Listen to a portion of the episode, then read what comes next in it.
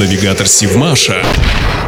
Здравствуйте, в эфире Севмаш и рубрика «Судостроительный ликбез» с Еленой Воронцовой. Что такое проект атомной подводной лодки? Как в любом деле, так и в деле строительства АПЛ необходим план работ, а проще говоря, проект. Схемы и чертежи для строительства подводных лодок на Севмаше разрабатывают Санкт-Петербургский центральный конструкторский бюро «Севмаш» и «Малахит».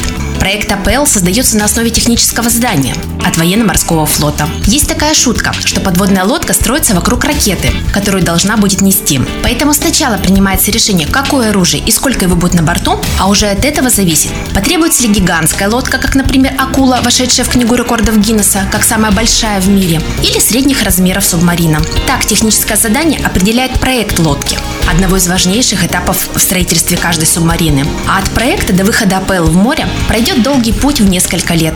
Сейчас Севмаш строит атомные подводные лодки проектов Ясень-М и Борей-А.